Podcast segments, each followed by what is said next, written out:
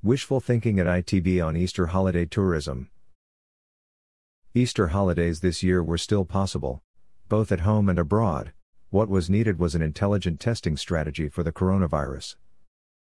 That was the opinion voiced by Norbert Fiebig, president of the German Travel Association DRV at the virtual opening press conference of ITB Berlin.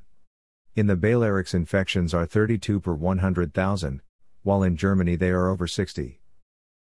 What risk is there in traveling to Mallorca? Who wants to be protected from whom? There are enough safe destinations, Fiebig said. Health safety was easier to organize on a package tour than on Berlin public transport, he added. According to Claudia Kramer, Director of Market Research at the Market Research Institute Statista, about 70% of the population in Germany, the US and China were planning a trip in 2021. Meeting and congregating with friends and family was an important driver there. Outdoor activities and nature experiences were the trend in 2021, she said.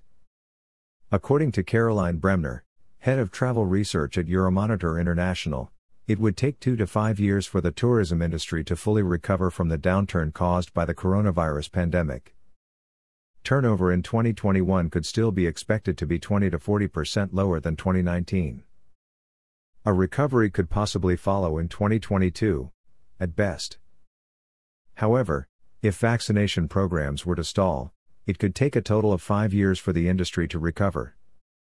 A new feature this year is the Sustainable Travel Index, which for the first time has been used by Euromonitor International to rank destinations' sustainability efforts. Sweden was able to secure first place.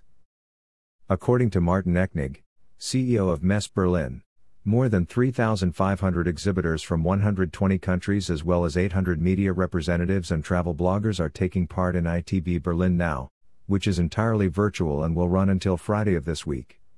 I am more than delighted that we have been able to offer the travel community a global meeting place.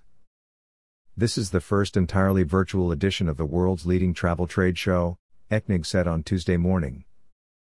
Whereas ITB Berlin now is devoted exclusively to trade visitors this year, travel hungry consumers can gain inspiration for their upcoming vacation at the Berlin Travel Festival. The partner event is taking place parallel with ITB and is also in an entirely virtual format. Every evening will focus on a single travel topic.